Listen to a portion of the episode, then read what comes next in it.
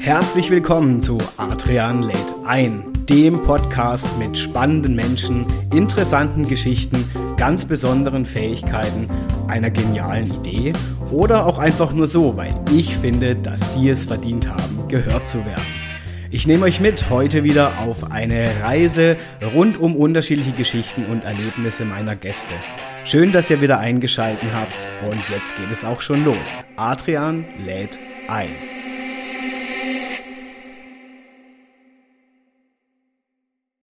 Ja, einen wunderschönen guten Tag, guten Morgen, wo auch immer ihr mir zuhört. Hier wieder bei Adrian lädt ein. Heute mal eine ganz neue Variante von Adrian lädt ein, denn ich habe heute live per Zoom einen Gast zugeschalten und zwar aus der Ferne. Er sitzt mir dieses Mal nicht gegenüber.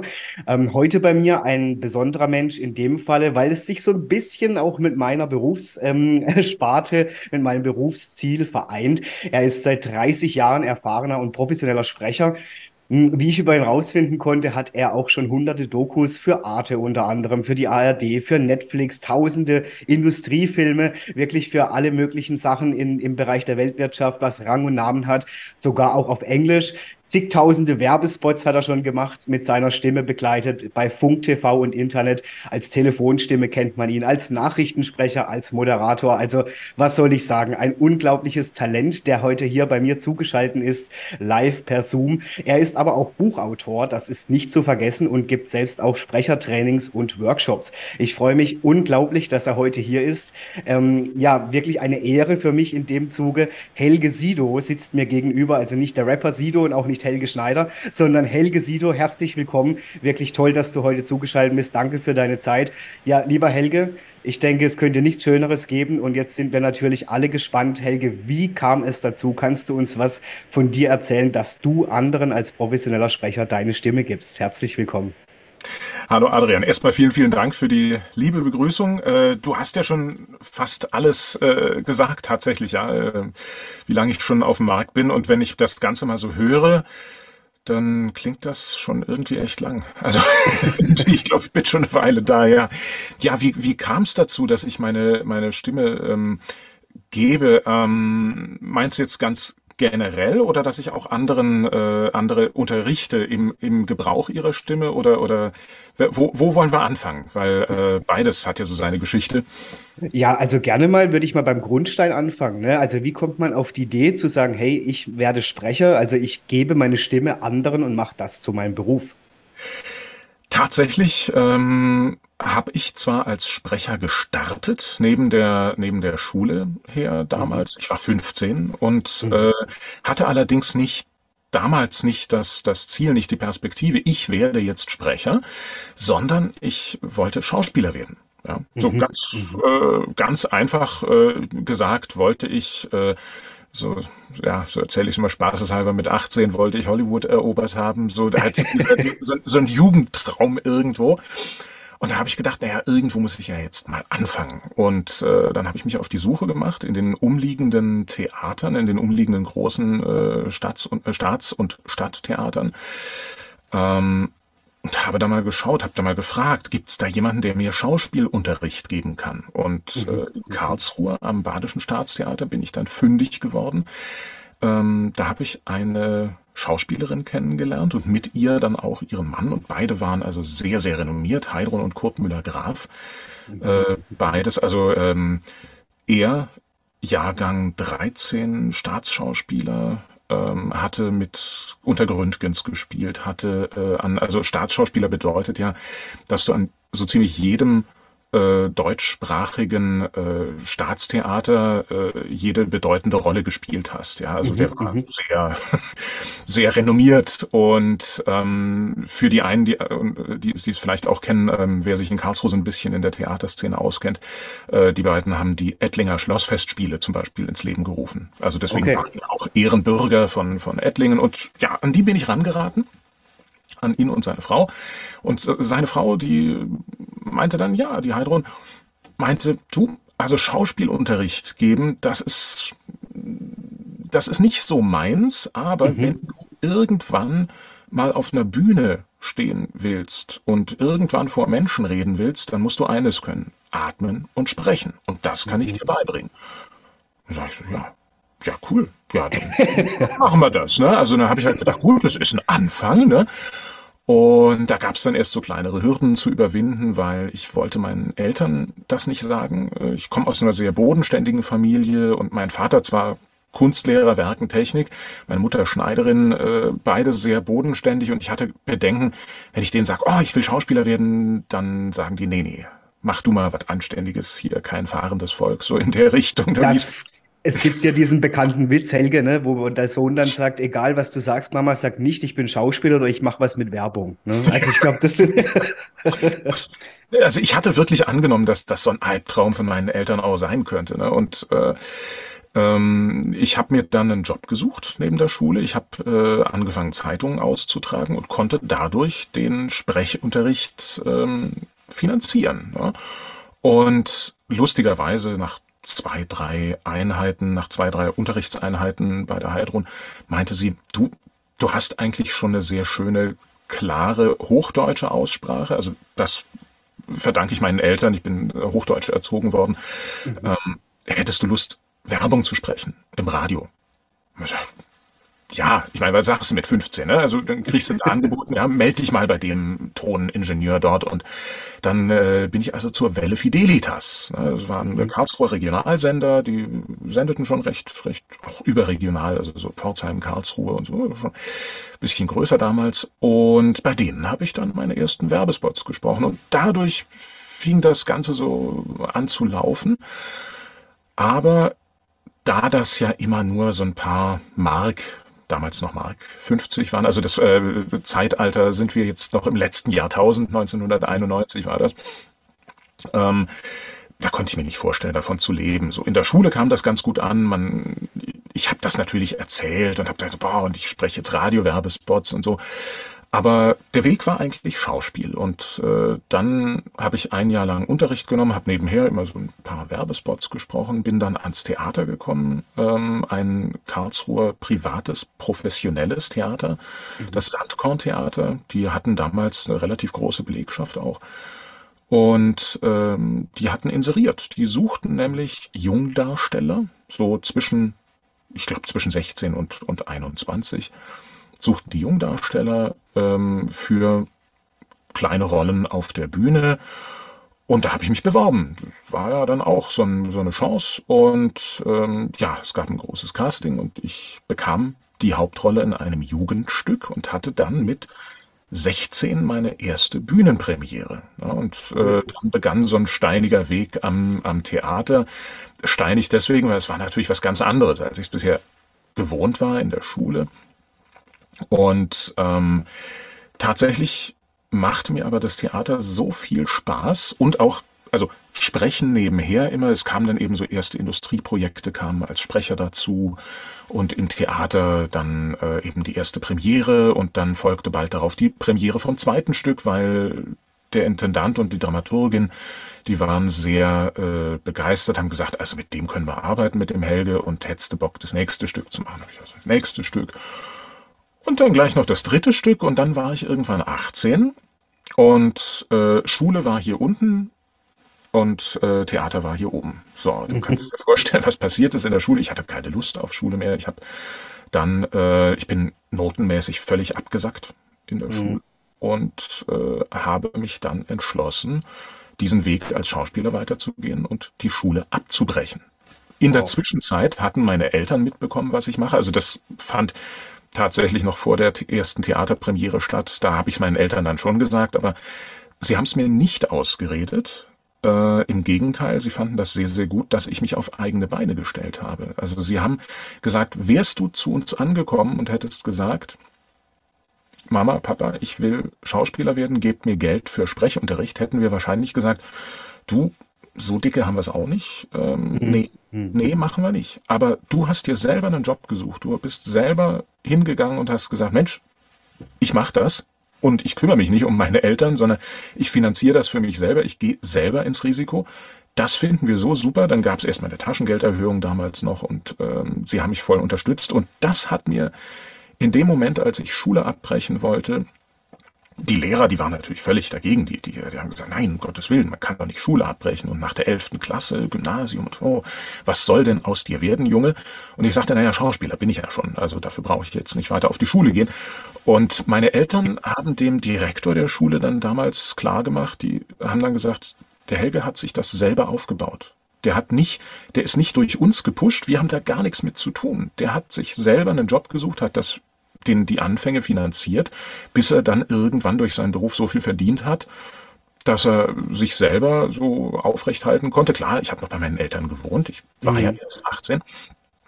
Ja, und dann äh, war das beschlossene Sache. Dann bin ich also mit 18 und ein paar Monaten bin ich aus der Schule und mhm. bin fest ans Theater. Der Intendant hatte, es gab da einige Gespräche auch vorher, und der Intendant selber sagte auch, du, ich biete dir einen festen Vertrag an, äh, wenn du die Schule verlässt, ähm, ich lass dich nicht im Regen stehen. Also ich mhm. bin nicht dafür, dass du die Schule verlässt, tatsächlich, weil der Intendant war im früheren Leben auch mal Lehrer gewesen und hat gesagt, du, schon mit Vorsicht, aber wenn das dein Weg ist, dann unterstütze ich den. So, und dann hatte ich einen festen Vertrag plötzlich am Theater als Schauspieler und Regieassistent, weil mit 18 Jahren fest an einem Theater äh, es gibt immer so diesen Schauspiel-Solo-Vertrag. Ja, den, den, mhm. das, das heißt wirklich, dass du also als, als Hauptdarsteller quasi gebucht wirst von einem Theater, als ähm, Darsteller. Und äh, das kriegst du als 18-Jähriger nicht. Äh, da hat er gemeint, du, aber dann lernst du das Regiehandwerk noch nebenher. Wie wäre denn das?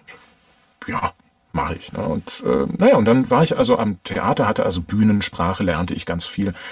Ähm, es waren tolle Regisseurinnen und Regisseure, mit denen ich gearbeitet habe. Ich habe ähm, acht Jahre lang war ich am Sandkorn-Theater, habe, wow, okay. glaube ich, über 30 Produktionen begleitet, auch als Regieassistent, habe auch eigene Regiearbeiten gemacht oder so auch Co-Regiearbeiten dann mal, um da reinzukommen und habe in den acht Jahren auch, also ich glaube, das waren über 1000 Vorstellungen auf der Bühne, die ich in Boah. verschiedensten Stücken, ja, und, und, so war ich dann auch. Also ich habe nebenher äh, Sprechunterricht gehabt für mhm. insgesamt fünf Jahre, also bis ich mit, mit 20 habe ich dann irgendwann mal gesagt, so jetzt, dann meinte dann auch meine Lehrerin, du jetzt, viel mehr beibringen kann ich nicht. Ich kann dir da mal, ähm, ich kann dich mal coachen zwischendrin, wenn du Hilfe brauchst, bin ich für dich da, aber jetzt geh deinen Weg so in der Richtung. Also mhm. du kannst diesen Schubser aus dem Nest so ein bisschen. Mhm.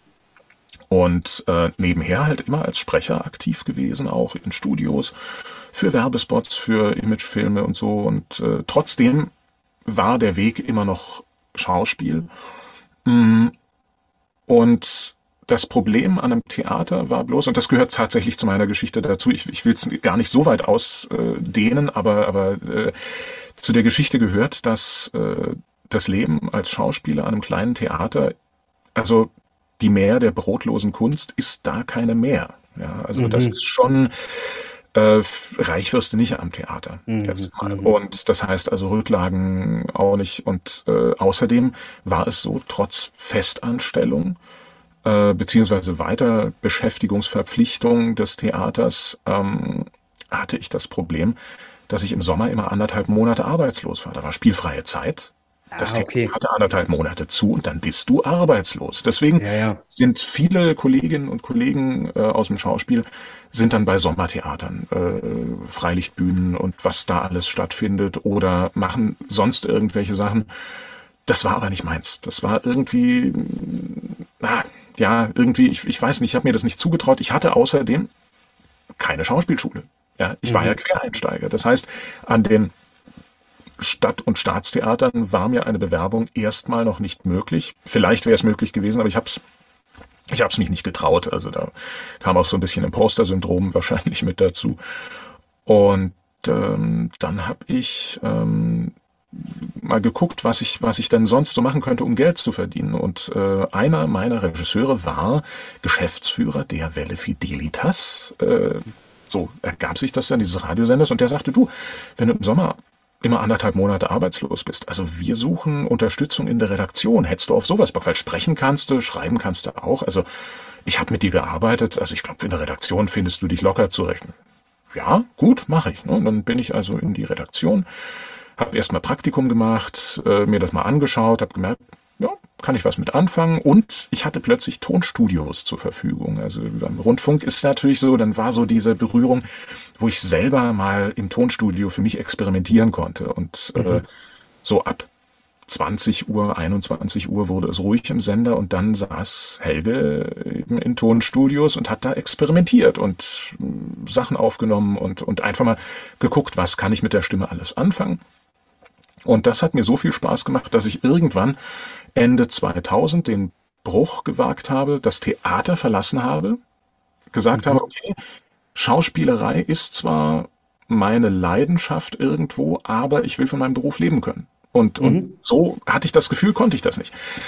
Dann habe ich das Theater verlassen und habe äh, eine Ausbildung angetreten, ein sogenanntes Volontariat, also eine Ausbildung als Redakteur. Mm, und das hatte ich bei einem befreundeten Sender. Ich konnte bei der, bei der Welle Fidelitas waren die Plätze für, glaube ich, ein, zwei Jahre noch zu.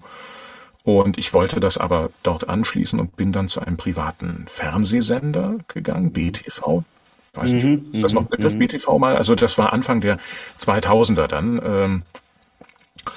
Und dort habe ich dann zwei Jahre lang eine, ein Volontariat gemacht und bin da natürlich nochmal anders ans Sprechen rangekommen. Das heißt also das Sprechen vor der Kamera, das Sprechen ähm, von Nachrichtenbeiträgen und, und, und. Also das, das war tolle Schulung. Ich habe auch selber Kamera gelernt. Wir mussten zum Glück alles machen, kleiner Fernsehsender.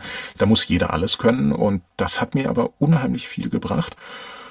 Und danach habe ich mich dann so fit gefühlt. 2003 war ich mit dieser, ähm, mit dieser Ausbildung fertig und bin in die Selbstständigkeit. Habe dann gesagt, okay, jetzt kann ich es wagen, als Sprecher in die Selbstständigkeit zu gehen. Und das, ja, ähm, das ist ein Schritt, den habe ich auch nie bereut. Und äh, wenn du auf den Kalender guckst, 2003, jetzt haben wir 2023, also äh, am, ich glaube, 1. Mai äh, 2023 bin ich exakt 20 Jahre in der Vollselbstständigkeit als Sprecher.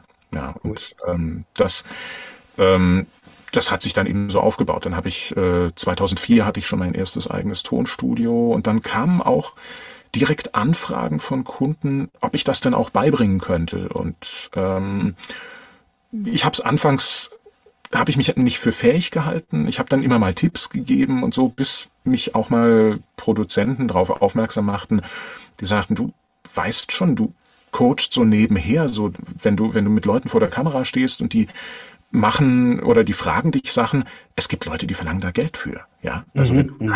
den Tipps gibst.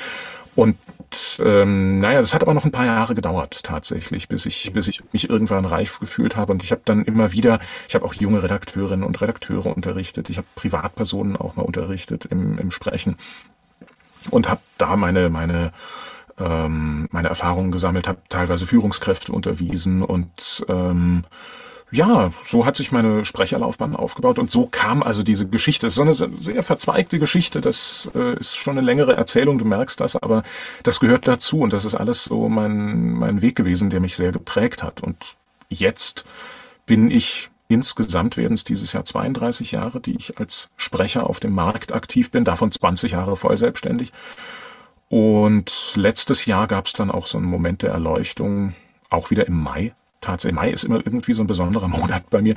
äh, da da gab es dann einen Moment der Erleuchtung, wo mir dann auch klar wurde, Mensch, tatsächlich ist das äh, Sprechen selber unterrichten, den Menschen beizubringen, wie sie besser sprechen können. Das ist ein ganz, ganz wesentlicher Punkt in meinem Leben und dann lege ich da jetzt wirklich einen Schwerpunkt drauf. Ich mache das ja seit Jahren, aber ich habe das irgendwie nie so ich war mir nicht so, so sicher. Ich, wie so, ich stehe in der freien Wildbahn und weiß nicht genau, in welche Richtung laufe ich jetzt. Ne? Alle Möglichkeiten mhm. offen und ähm, mein Wissen im Hinterkopf. Und tatsächlich gab es dann so diesen Moment, wo ich dann wusste, okay, das ist jetzt, äh, das ist jetzt mein Weg. Ich bin und bleibe Sprecher. Ich bin auch noch mit Leidenschaft Schauspieler, auch wenn ich nicht mehr auf Bühnen stehe, aber für, für Werbespots oder sowas muss man ja auch immer mal ein bisschen äh, auf den Putz hauen. Und tatsächlich gibt mir das aber auch unheimlich viel, Menschen mein Wissen weitergeben zu können. Also das habe ich auch ja. gemerkt. Ja, das wollte ich dich jetzt gerade fragen, weil du kommst ja eigentlich von der Live-Präsenz vor Publikum, ähm, beschreibst dann ja auch gut mit der Mischung mit dem Radio, da ist man ja auch eher mit der Stimme, ne, eher weniger mit Bild. Ähm, dann kommt natürlich die Arbeit, die du beschreibst mit vor der Kamera, ja, dass du da auch gearbeitet hast. Gibt es so ein Favorite oder eine Favorite-Richtung, wo du sagst, ähm, ich meine, heute dein Job wird wahrscheinlich überwiegend ähm, weg vom Bild sein, ne? eher rein Ton. Ähm, ja. Gibt es aber sowas, wo du sagst, das war mir dann klar, dass ich nicht vor der Kamera sein will? Ähm, ich möchte lieber im Hintergrund und dafür meine Stimme präsent haben oder? Mm, also tatsächlich bin ich eigentlich tatsächlich gerne vor der Kamera, aber bei mir war es so, dass ich ähm, also ich liebe schon die, die, die Arbeit im, im Tonstudio. Also es gab nie diesen Punkt, dass ich gesagt habe, ich will nicht mehr vor der Kamera stehen. Mhm. Es war einfach so, die, die, die Auftragslage entwickelte sich mhm. dahingehend. Also ich glaube, wäre ich jetzt an einem, an einem Punkt äh, oder, oder würde ich jetzt irgendwo wohnen, wo ich, ähm, ja, ich, ich glaube, also im, im Stuttgarter Raum, wo ich ja zu Hause bin, ich habe da nie so viel zum, zum Moderieren gehabt. Ich habe immer mal Veranstaltungen auch moderiert, Eröffnungen oder so. Habe dann auch so Wirtschaftstv gemacht für, für große Anbieter aus der Wirtschaft, wo ich dann also mit Führungskräften vor der Kamera stand und so. Mhm. Das, das habe ich schon immer mal gemacht. Aber ich würde sagen, 90 Prozent meiner Tätigkeit sind, wie du schon sagst, also hinter Mikrofon. Ich sitze jetzt hier gerade in meinem Tonstudio, also ähm, das, das macht schon 90 Prozent meiner Tätigkeit oder hat 90 Prozent meiner Tätigkeit über lange Jahre bestimmt. Ja, aber, mhm. aber es gab nie, es gab nie einen Punkt, an dem ich gesagt habe, nee, das, das will ich mhm. jetzt. Das, das, war einfach nur wirklich eine Entwicklung in die Richtung und ich bin die halt mitgegangen. Und mhm. ähm, ich muss jetzt tatsächlich, dadurch, dass ich jetzt aktiver unterrichte und das auch naja, in der Corona-Zeit kam halt Zoom dazu und mhm. ähm, ist man automatisch wieder mehr vor der Kamera und da habe ich mich wieder neu dran gewöhnt. Ich habe tatsächlich, also es gab nie den Punkt, an dem ich gesagt habe, nein, ich mache das nicht mehr, aber es gab einen Punkt, wo ich das Gefühl hatte, oh Mensch, jetzt bist du schon eine Weile nicht mehr vor der Kamera gestanden. Kannst du das überhaupt noch? Ne? Und mhm. so und wo ich so ein bisschen so Kamerascheue entwickelt habe, aber das hat sich mittlerweile wieder abgebaut. Also was ist so für dich, was ist so für dich der Unterschied jetzt auch in der, in der Form als Sprecher, ähm, Kamera versus Tonstudio? Es hat beides seine, seinen Reiz, es hat beides seine Herausforderungen. Also der, der größte Unterschied ist, ich, ich glaube, ich hatte jahrelang, ähm, ich habe es jahrelang genossen, dass ich hier in der Atmosphäre zu Hause im Tonstudio einfach in Trainingsklamotten sitzen konnte. Das fand ich irgendwie cool. Also ich meine, vor der Kamera muss man sich ja auch, vor der Kamera muss man sich ja auch äh, entsprechend dann in Schale werfen und, und ein bisschen was hermachen. Und ich, um ehrlich zu sein, ich glaube, das, das, das versaut auch so ein bisschen, wenn man, wenn man die Möglichkeit hat. Ich meine, ich bin hier im Erdgeschoss unseres Hauses. Unsere Wohnung ist im ersten Stock und wenn du einfach die Möglichkeit hast, morgens im Zweifel Bademantel anzuziehen und dich so runterzusetzen ins Studio, dich sieht ja keiner. Also das, das macht schon so einen Hauptunterschied aus. Äh, wobei ich mittlerweile auch einfach gemerkt habe, man, man verhält sich oder ich verhalte mich anders, ich rede anders, ich gebe mich auch anders, wenn ich entsprechend angezogen bin. Und mhm, äh, ich mhm. glaube, dadurch ging über Jahre hinweg, habe ich gemerkt, auch so ein bisschen was ja, da kam so eine, so eine Lässigkeit, so eine Faulheit vielleicht auch irgendwo rein. Also wenn du immer nur in Trainingsklamotten rumsitzt und denkst, muss mich ja nicht weiter, dann wirkt sich das auch auf deine, auf deine, auf dein gesamtes Handeln aus. Und von daher bin ich eigentlich sehr froh, dass ich diese Kurve wieder gekriegt habe mhm. und jetzt mal wieder dann auch gerne im Hemd hier vor der Kamera sitze. Ja, das sagt man ja zum Beispiel auch in der Telefonakquise oder so. Ich glaube, es gibt sogar ein Buch ähm, mit dem Titel Man kann die Jogginghose hören. Ja. Und das ist ja tatsächlich so. Ne? Also je nachdem, wie ich mich, ich arbeite jetzt auch, mein Büro ist auch in meinem, meinem Zuhause sozusagen integriert. Ne? Und ich merke aber, ich habe eine andere Haltung, wenn ich mich in ein Hemd ähm, schmeiß mit einer schönen Hose oder wenn ich jetzt sage, ach komm, jetzt, hau, jetzt sitze ich mal kurz schnell in der Jogginghose rüber komplett andere Haltung, komplett andere Einstellung und auch ein anderes Gespräch dann, ne, was ich führe. Ja. Absolut, absolut. Also eine äh, so eine so eine Kleidung ist ja auch ein Stück weit eine, eine wie eine Rüstung. Äh, mhm. So, also man, man man rüstet sich für den für den Tag und äh, das ist, das ist schon eine Verpackung. Und ähm, ich behandle das Thema auch in, in meinem Buch. Du hast ja gesagt, ich bin ja unter die Autoren mhm. gegangen. Äh, ich behandle das Thema auch dort, dass, dass man eben vor dem Sprechen sollte man sich ja bewusst machen, wer bin ich eigentlich? Wohin will ich? Was bin ich denn eigentlich? Und wenn ich jetzt als, als Beispiel, also ich stelle mir das, äh, da, da den Schritt zurückzugehen, äh, ich stelle mir, bevor ich etwas spreche, stelle mhm. ich mir vier Fragen. Wer bin ich? Was bin ich? Wo komme ich her? Wo will ich hin? So, wenn ich jetzt nehmen wir mal an, ich sitze jetzt in meiner abgeratzten Jogginghose mit einem T-Shirt, äh, vielleicht noch Krümel vom Frühstück drauf hier. Und ähm, ich sage, wer bin ich? Naja, klar, ich bin Helge Siebe. Was bin ich? Ich bin äh, Führungskräftetrainer im Sprechen. Das passt nicht. Ja, das, das, mhm. das passt nicht. Also es gibt zwar durchaus wahrscheinlich auch Konzerne, wo die Leute genau so rumlaufen, aber ähm, die meisten Führungskräfte, die ich mittlerweile kennengelernt habe, legen doch ein bisschen Wert aufs Äußere. Und wenn ich jetzt so wirklich ja ein bisschen vernachlässigt äh, hier sitze, das passt nicht zusammen. Und äh, das ist genau der Punkt, wie du sagst, man hört das. Ja, also mhm. wer bin ich, was mhm. bin ich? Spätestens da scheitere ich dann eben bei der Frage, wenn ich, wenn ich in Jogginghose da sitze, es würde anders Sinn machen, wenn jetzt, wenn ich jetzt weiß, okay, ähm, ähm, keine Ahnung, ähm, ich ich habe Leute vor mir oder am anderen Ende der Kamera habe ich Leute sitzen, die eben genau darauf stehen, die genau sagen, okay, äh, wir wollen das. Aber normalerweise, wenn ich Führungskräfte unterrichte, dann hier, Hemd. Ja, mhm. das, ist, das ist mhm. Pflicht. Und wie gesagt, das hört man tatsächlich. Mhm. Jetzt ähm, habe ich ja in deiner Vita gesehen, du bist ja unter anderem für die ARD warst du schon äh, zuständig, du hast schon für Netflix ähm, Sachen eingesprochen. Ähm, jetzt irgendwann gab es ja mal den Punkt, wo du gesagt hast, so, ich mache mich damit selbstständig. Wie kam es dann, dass die ersten, ich sage jetzt mal auch größeren Firmen oder Produktionen auf dich zukamen?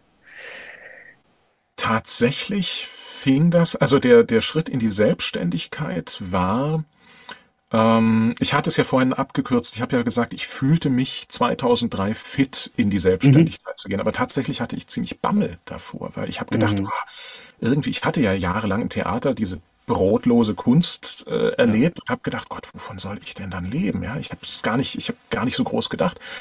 Es gab aber äh, tatsächlich eine Kollegin, äh, sie war damals Geschäftsführerin von einem, ja heute Europas größter Reisesender, Sonnenklar TV.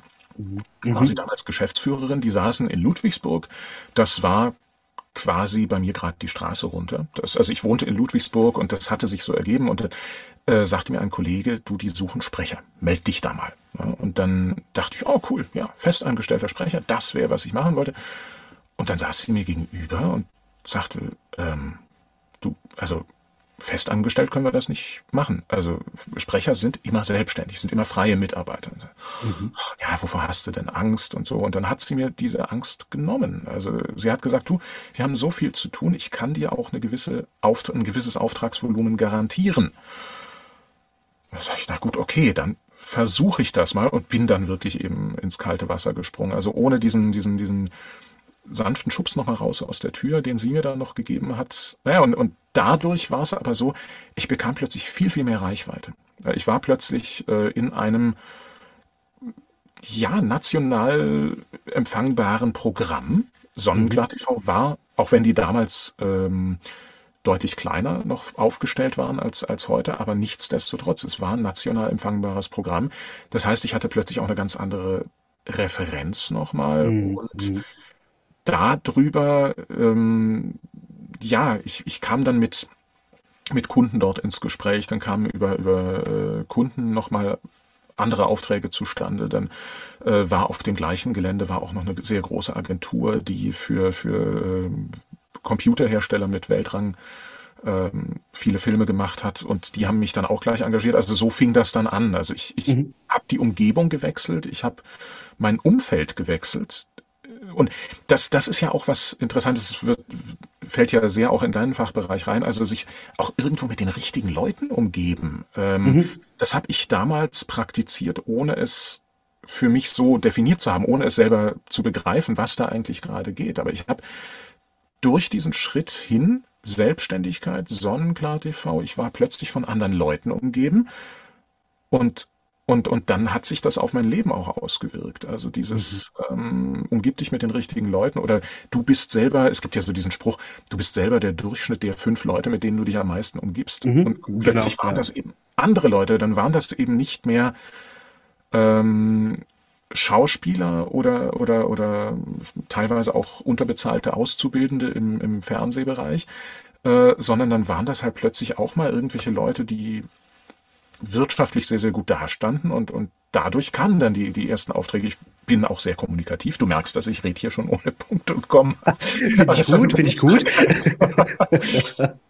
Und äh, ja, so fing das dann an und, und dann habe ich ähm, dadurch, dass die Selbstständigkeit auch sehr gut lief, ich habe mir dann auch mal ähm, ein Tonstudio in Stuttgart gemietet mit Toningenieur und habe gesagt, okay, ich will jetzt Demos aufnehmen und habe mir dann wirklich cool. mal äh, schicke Demos aufgenommen und habe da auch wirklich Geld für investiert, weil ich sagte, okay, ich brauche jetzt mal ein paar Sachen, um mich gut bewerben zu können und mhm. äh, weil damals Anfang der 2000er, wir vergessen das heute gerne mal, aber es gab ja noch keine Smartphones. Also man, man hat nicht so leicht kurz mal Aufnahmen machen können, wie man es heute kann. Ähm, mhm. Das heißt, ich hatte auch von meinen vorangegangenen, also seit Anfang der 90er, habe ich zwar so viel gemacht, aber ich habe so gut wie keine Aufnahmen aus dieser Zeit von mir, weil das war dann auf irgendwelchen DAT-Bändern, die es da mal gab, oder irgendwo ganz analog aufgenommen und von daher habe ich gesagt, so, jetzt lasse ich mal wirklich Hochglanz produzieren und bin dann auch den Markt aktiv angegangen und, und habe gesagt, so, hier bin ich, ich bin Sprecher, gib mir was zu tun. Cool. Kannst du, ähm, Helge, mal für alle, die jetzt hier zuhören, vielleicht einfach mal so einen kleinen Abriss geben? ARD, Netflix, ähm, vielleicht kennt der ein oder andere doch irgendwas, wo man deine Stimme hören kann. Ähm, also meine Stimme äh, kann man sehr, sehr häufig zum Beispiel, was ja weitestgehend zu, oder es ist ein öffentlich-rechtlicher Sender, es zählt, glaube ich, mhm. nicht zur ARD, aber äh, die äh, Arte zum Beispiel, auf Arte habe ich ganz, ganz viele Dokumentationen gesprochen, immer wenn es viel über Kunst, also ähm, da, Kunst, medizinische Themen, geschichtliche Themen, äh, auch mal die eine oder andere Tierdoku. Auf Netflix habe ich meine Stimme geliehen. Mensch, ich, ich habe ein ganz furchtbares Namensgedächtnis, fällt mir gerade auf. ähm, da gab es einen, ähm, einen investigativen Journalisten aus den USA und der ist Kriminalfällen nachgegangen und diesen Journalist, ich komme bloß, ich komme nicht auf seinen Namen, ich muss nochmal nach, muss ich nochmal nach. Gut. Ganz furchtbar mit Namen. Das ist auch so eine Krankheit, äh, so eine Berufskrankheit von mir, weil ich spreche so viele Namen aus. Ich habe aber zum Beispiel auch äh, jahrelang äh, für SWR 1 und SWR 4 Nachrichten gesprochen im Radio. Ach, cool. Ähm, ja. Dann äh, werde ich öfters eingesetzt bei Sachen wie zum Beispiel ARD Weltspiegel bin ich öfters mal zu hören. Da äh, müssen ja zum Beispiel ähm, Sprecher oder Interviewpartner eben mit anderer Sprache als Deutsch müssen ja ins Deutsche übertragen werden. Also mhm. Also da, da bin ich relativ häufig zu hören. Ähm, dann bin ich beim Südwestrundfunk äh, fest im Sprecherteam als Stimme für Kunst Kunst, ja, und ja, Kunst äh, gibt, wie der Name schon sagt, um Kunst, genau. Und äh, Treffpunkt, äh, sehr schöne Sendereihe, wo es so um, um die Sehenswürdigkeiten im Land geht. Und dann links und rechts neben raus auch mal eben die eine oder andere Doku dort gesprochen und ähm, ja, viele verschiedene. Also ich bin mit dem mit dem SWR in, in Stuttgart und und Baden-Baden bin ich sehr mhm. äh, eng verbandelt. Und ähm, ja, also ich, ich sage immer spaßeshalber, dadurch, dass ich auch sehr viel Telefonstimme mache noch, es gibt Zeiten, da hört mich jeder Bundesbürger, würde ich sagen, mindestens ein, zwei Mal am Tag, weiß es aber nicht. Also ich kann noch immer einkaufen gehen. Das ist also das Leid des Sprechers, man wird nicht erkannt. Ne? Es ist so an der, es ist nicht so, es ist mir noch nie passiert, dass an der Kasse jemand sagt, oh, Sie sind doch die Stimme von, weil ich da ja dann auch ein bisschen anders klinge, da bin ich dann eher privat unterwegs. Ne? Ja. Hast du eine private und eine berufliche Stimme? Ähm, ich habe eine Stimme, aber die Stimme wird nach Bedarf anders eingesetzt. Also mhm. ähm, es gehört ja immer zum ein, ein, ein guter Sprecher charakterisiert sich durch die geistige Einstellung. Ähm, mhm. Auch das äh, thematisiere ich in meinem Buch. Ähm, also ein guter Sprecher zu sein, hängt nicht rein von der Stimme ab, sondern es hängt von der geistigen Einstellung dahinter ab. Weil wenn wenn ich jetzt äh, die Stimme habe, die ich, die ich habe, die glaube ich eine ganz gute ist, dann, ähm, wenn ich aber die geistige Einstellung hätte, ich klinge bestimmt ganz furchtbar, ja, mhm. mhm. dann würde ich auch nicht auf den grünen Zweig kommen mit meiner Stimme. Also wenn aber die Einstellung dahinter ist, ich weiß, wie ich klinge, ich kann das steuern, ich äh, kann meine Stimme einsetzen und ähm, so kommt es dann auch, dass ich zwei verschiedene Stimmen habe. Also ich werde oft angesprochen, sag mal, privat, wenn wir uns unterhalten, klingst du anders, als wenn du jetzt einen, einen Werbespot äh, sprichst. Und mhm. aber da ist immer auch wieder diese, diese Frage, wer bin ich, was bin ich, wo komme ich her, wo will ich hin? Wenn ich jetzt, mhm. wenn wir beide uns jetzt unterhalten, dann ist das eher ich würde sagen, wir, wir, wir unterhalten uns auf einem sehr natürlichen äh, Niveau. Das ist jetzt ein, ein sehr schöner zwischenmenschlicher Austausch. Ähm, ich will dir in diesem Moment nichts verkaufen, sondern ich erzähle aus meinem Leben. Wenn ich jetzt mhm. sage, mhm. ähm, ich will dir was verkaufen, dann würde ich sagen, und Adrian, denk dran, du musst natürlich noch dieses und jenes beachten und sofort verändert sich meine Stimme natürlich in diesen äh, Sprechertimbre. So kann man mir aber nicht stundenlang zuhören. Ja, also wow. Gott sei Dank ja. können das meine Kunden dann irgendwie, aber da, da, kommt dann, da kommt dann sofort diese, dieses, äh, mhm. diese andere Stimme durch. Und es hängt immer davon ab, wo will ich hin? Und das ist eben so ein Gedanke, den ich mir vorher mache. Vor unserem Interview, vor unserem Podcast jetzt hier. Ähm, da habe ich da einfach gesagt, okay, ich bin jetzt ich, ich erzähle aus meinem Leben und ähm, ich muss dir nichts verkaufen. aber ja, das, das, ist tatsächlich, also das ist so ein, so ein Schalter im Hinterkopf, der ist ja. über viele Jahre erlernt, aber hängt tatsächlich einfach mit der, mit der Einstellung äh, zusammen, die dahinter steckt. Also ich muss tatsächlich sagen, ich durfte, das war noch gar nicht so lange her, letztes Jahr, Ende letzten Jahres bei Arte in Straßburg was einsprechen oder einen Testeinspruch sozusagen. Ja, war geil. Aber es war auch eine Riesenherausforderung, weil wie du sagst, jetzt hier mit dir am, am, am Mikro zu sprechen, das fällt mir total einfach. Wir haben diese, ich sage jetzt mal Interview, Smalltalk-Situation, aber dort und dann hatte ich auch so verschiedene, ähm, also das war alles so parallel. Ne? Ich habe einen Bildschirm vor mir, dann muss ich aufs Bild achten, ich muss achten, wann fange ich an zu sprechen, äh, wer spricht gerade, spricht die Person gerade schnell, spricht ja langsam, macht sie Atempausen. Also das war wirklich anstrengend. Das waren vielleicht fünf oder zehn Minuten. Ich war danach platt. So, weil diese Konzentration auf diesen Moment, wie, also wie du selber sagst, diese Haltung, für wen spreche ich gerade, was spreche ich gerade, äh, ist es ein ernsteres Thema, ist es ein lustigeres Thema, ne? Also all das macht ja einen Unterschied und ich muss ehrlich sagen, also wenn du das beruflich jeden Tag tust, äh, Hut ab, das ist schon auch, also ich war hinterher platt. Ich konnte hier Game Over, mein Hirn war Overload.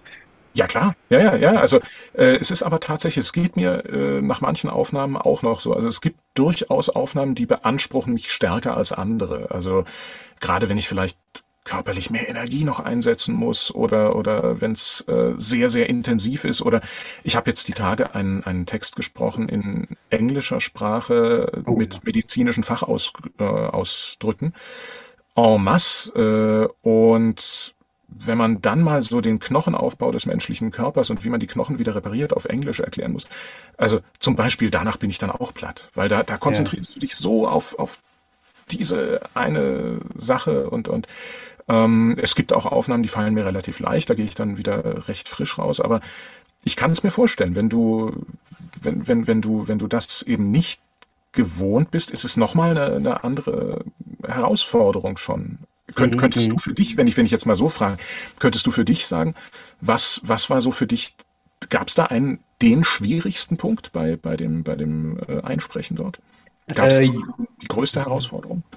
Ja, schon auch. Also zum einen, ne, wenn ich jetzt so hier spreche oder auch mal gern vor einer Kamera, da habe ich zum Beispiel gar keine Angst davor, ja, dann weiß ich ja, ich kann das in meinen eigenen Worten so ein bisschen mehr oder weniger formulieren. Was dort halt anstrengend war, war einfach auch klar, da gab es eine Vorgabe, wie wird dieser Nachrichtenbeitrag gesprochen. Ähm, ich hatte das unglaubliche Glück, dass gerade in Italien Neuwahlen waren und ich dann auch noch italienische ähm, Nachnamen aussprechen musste. Das ist natürlich auch nochmal eine Herausforderung. Dann haben wir ja hier das, den badischen Dialekt doch eher, ja, also wirklich zu gucken, dass ich die die S-Laute anders ausspreche, dass ich nichts verschlucke. Also das war schon eine ganz andere Herausforderung, wie wenn ich jetzt hier, sage ich mal, ein Event moderiere. Ne? Und dann lief parallel das Bild. Das heißt, es war klar, wann wird der Einsatz beginnen, wann muss ich jetzt reagieren, ähm, wann macht die Person vielleicht eine kurze Pause. Also das war einfach so viel auf einmal, wo ich gemerkt habe, wow, also wenn ich vor Menschen spreche, ähm, bin ich dann doch entspannter, ja, weil ich dann weiß, ich darf es in Adrians Worten formulieren. Ähm, aber da war ganz klar, nee, es gibt eine Vorgabe, bitte so sprechen, bitte bitte das Timbre in der Stimme, bitte den Abgang, bitte ähm, das Tempo und so. Also das war schon, äh, das war schon summa summarum eine riesen Herausforderung. Ja? Also mhm. da auch reinzukommen, als ich da mal drin war, war es okay. Aber in dem Moment da reinzukommen, dann auch die Atmung, also Atmung spielt eine unglaubliche Rolle, ja, ähm, Wahnsinn. Äh, das war schon sehr, sehr anstrengend. Ja. Ja, ja, also es, ähm, das ist auch was, was ich erlebe. Atmung wird oft vernachlässigt. Also gerade im, im Werbebereich hat man ja immer so ein Spot, ist zum Beispiel 20 Sekunden lang mhm. und die Leute, die das texten, denken nicht dran, dass der Sprecher irgendwann mal zwischendrin atmen muss. Nun kann man nachher alles schneiden. Aber dann gibt's teilweise auch äh, Texter, die dann äh, sehr lange Bandwurmsätze machen. Und wenn du dann einen Satz hast, der 20 Sekunden lang, ja, wo willst du dann atmen? Ja, also ja. Das, das sind, das sind teilweise, das ist schon sehr herausfordernd. Ähm, ich muss sagen, mit den, mit den Namen, Namen aussprechen, da bin ich, glaube ich, am meisten abgehärtet durch meine Nachrichtenerfahrung beim, beim SWR. Mhm. Weil wenn du Nachrichten sprichst, ich meine, du kriegst die Texte, wenn du Glück hast, fünf Minuten vorher. Oder mhm. die Anforderung ist, eigentlich sollten es fünf Minuten vorher sein, aber nun passiert ja viel in der Welt. Es gibt Tage, das ist echt langweilig und da bist du froh. Da könntest du theoretisch morgens um neun die Nachrichten lesen, die du auch abends um acht hören wirst. Es ist nichts passiert auf dieser Welt. Mhm. Aber, aber wenn, wenn sich die Ereignisse überschlagen und dann werden womöglich noch irgendwelche äh, Literaturnobelpreisträger oder Nobelpreisträger, die äh, vielleicht noch fernöstlich sind, die du noch nie im Leben zuvor gehört hast.